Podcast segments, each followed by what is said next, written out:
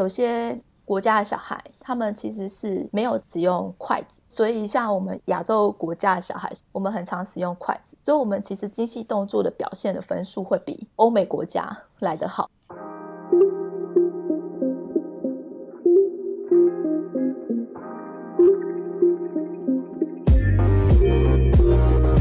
欢迎收听，我是祝英台。嗨，大家好，我是 Iris。我是 Gina。今天的节目主要是接续第六集《英国融合教育学什么？与台湾职能治疗领域又有何关系？》来宾一样是我 Bristol 的学姐鲨鱼烟。鲨鱼烟在台湾的时候做的是职能治疗师，她主要负责的领域是早期疗愈，也就是针对有特殊需求的儿童进行培训及训练。那她来英国念的融合教育。则是系统性的去看待一整个环境或是班级如何融入这些不同需求的孩子。今天的节目就是上次访谈的漏网之鱼，比较专业在早期疗愈个案的分享，以及英国及台湾的比较。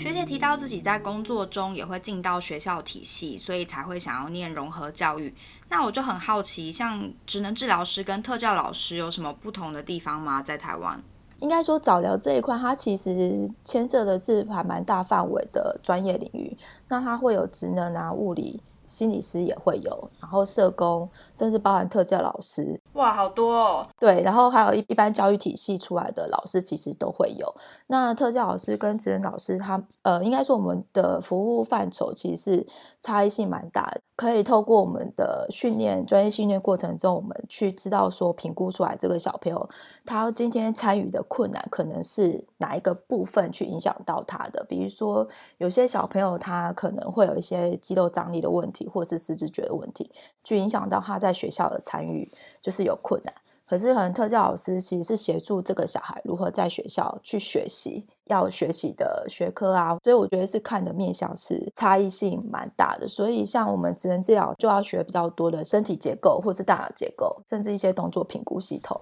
嗯哼，所以算是不同面向的去帮助这些有需求的孩子。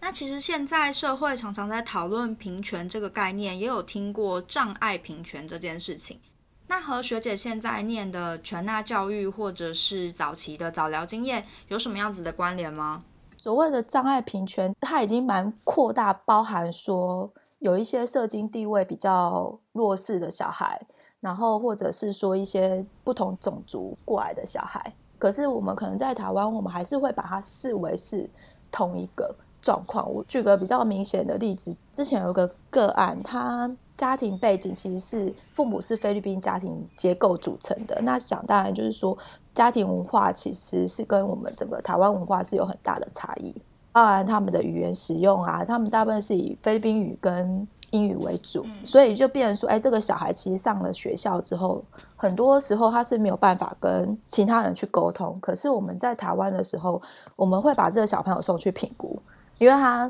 没办法沟通，没办法去理解别人说什么，然后他就会有一些冲动性的行为出现，然后他就得到一个诊断，叫做发展迟缓。哎，对，可是这我觉得这其实是一个蛮社会社会文化性的结构要去理清，就是说你这个迟缓是因为我们的社会其实是没有一个很大的包容度，或者是提供他这样一个媒介让他去学习，还是说他本身个体的。迟缓，嗯哼。可是我觉得来英国之后，确实是让我理解到说，哎，所谓的 inclusive education，我们不是把别人的文化放掉，反倒是认为说，哎，原生家庭里面去，他们用他们的文化，这是一个社会常态。我们不应该为了他们要去适应英国人的文化，而强迫他们去说，呃，你要去讲英语，所以我们才会去融合它。我觉得是一个比较包容跟尊重对等的方式去看待，说，哎，这样的文化进来，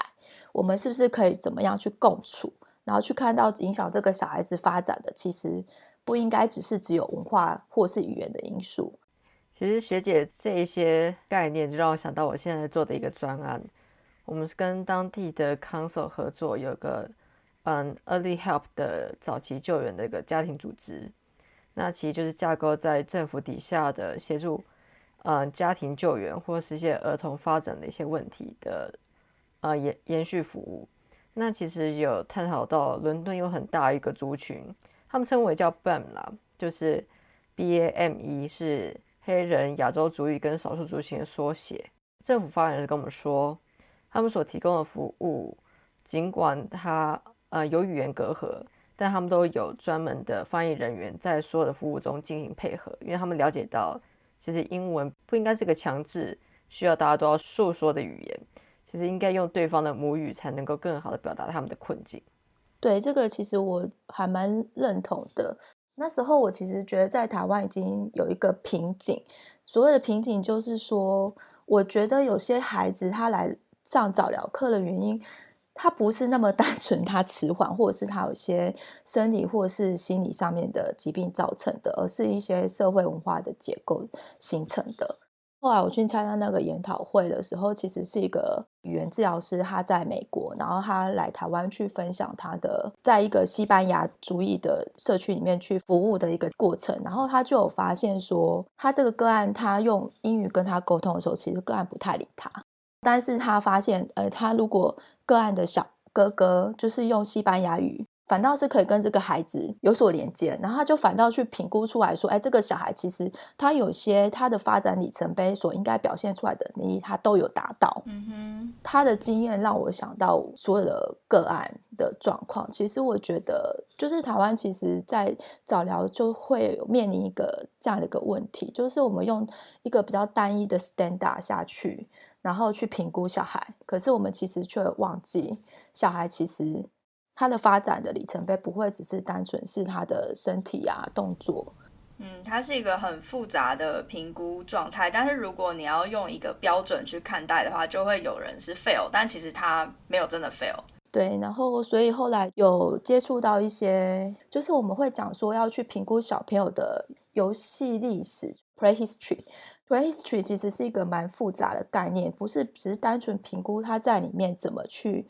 玩这个玩具，或者是他怎么去跟这个玩偶做一些对话，而是他去评估他的出生的文化背景，他们对于游戏这个概念去怎么去定义的。哇，这整个脉络都不一样哎，就每个文化的都不一样。对，所以我觉得这是一个很有趣的事情。只能这样，它有一个呃，那个开头叫 occupation。我觉得它是一个蛮深的意涵，它中文叫做职能。可是其实职能其实就是一个人他每天他所做的每件事情。可是你想想，他人就是百百种，对啊，他又来自不同的国家、不同的文化，然后他有不同的家庭，那怎么可能他的职能就是单一的说只有呃吃饭啊，然后睡觉？我其实之前就其实有发现到一个还蛮有趣的，有些。国家的小孩，他们其实是没有使用筷子，所以像我们亚洲国家的小孩，我们很常使用筷子，所以我们其实精细动作的表现的分数会比欧美国家来得好。哎，没想到，因为他们是用叉子。嗯，好像没有办法找到一个真正的标准去衡量大家，因为大家的状态都不太一样。所以我会觉得，对我现在来讲，就是走过临床，然后念完书，我会觉得说，确实我们有一个所谓 milestone 发成里程碑去做一个参考，让我们知道说什么叫做合理的迟缓。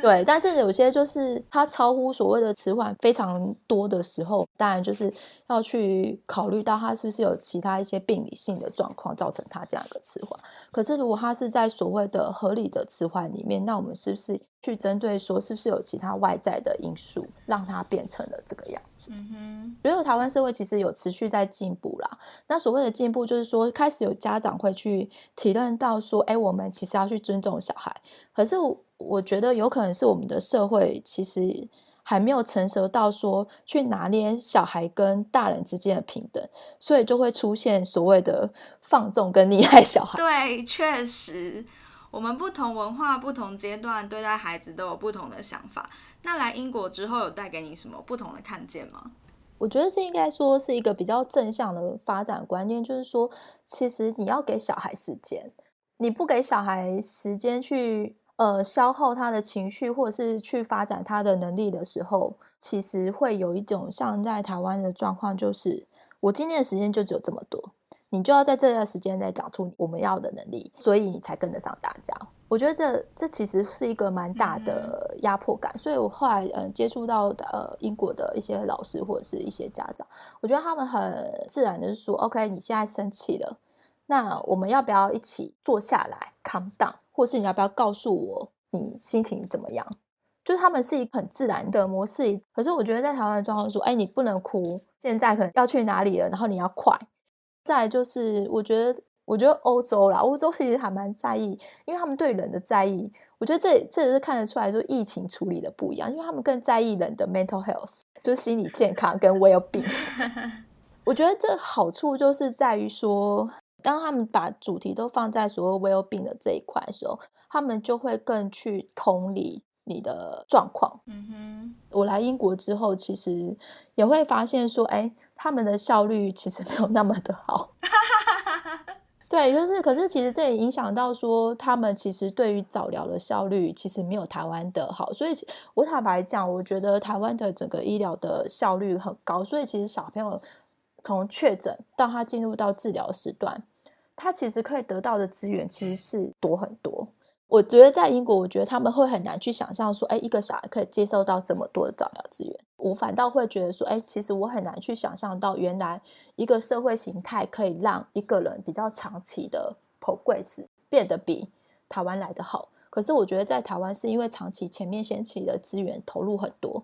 可是到后面我们其实小孩出来了，出社会了，我们看不到他的未来在哪里，所以他们可能就又回到一个就是关在家里面的一个概念。可是我觉得在英国，我看到的事情，虽然他们早期资源没有投入很多，可是整个社会形态他们有个改变跟政策上面的改变，所以我看到的事情是，小孩是有办法离开教育系统之后，他们是可以生存的，或者是 be themselves，当他们自己。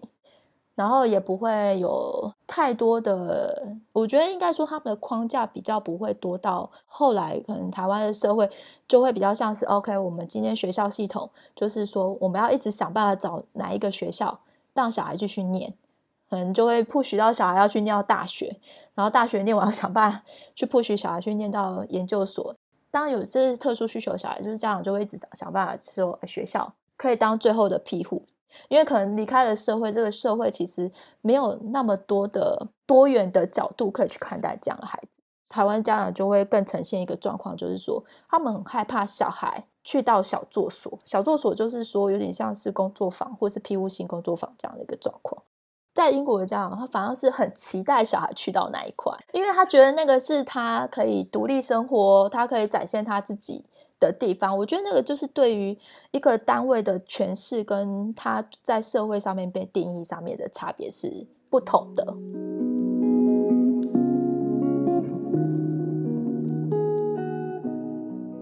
学姐当初除了申请 Bristol 的全纳教育之外，还有考虑其他的科系吗？其实我当初丢的资源都有上，我其实前面最大的资源是去伦敦的 Kings College London。然后，但是他的科系是 family therapy，那是什么？呃，家庭治疗。那时候其实我有点在犹犹豫，因为家庭治疗它牵涉其实是做呃一个家庭系统，就是一个呃就不会只是小孩本身，他还包含看到呃父母两边呃其他家庭成员的这个概念。他们的思想好前进哦。呃，家庭系统其实台湾最已经有带进去了，可是我觉得还没有被广泛被嗯。对，因为我觉得台湾的观念还是停留在有病要医病，那病在谁身上？所以他们还是会比较倾向说我要去看到小孩，而不是其他家庭成员。可是其实我觉得很多的状况，其实家庭成员带来的 issue 反倒更胜于小孩。如果你想听更多职能治疗师鲨鱼烟学姐在 Bristol 念的 Inclusive Education 内容的话，欢迎回去收听我们的第六集。如果你已经听过的话，这一集的节目分享是不是很精彩呢？真的是非常深刻而且不同的观点来看待英国以及台湾两个社会。让我们再次感谢鲨鱼烟学姐带来的分享。我们下集再见喽，拜拜。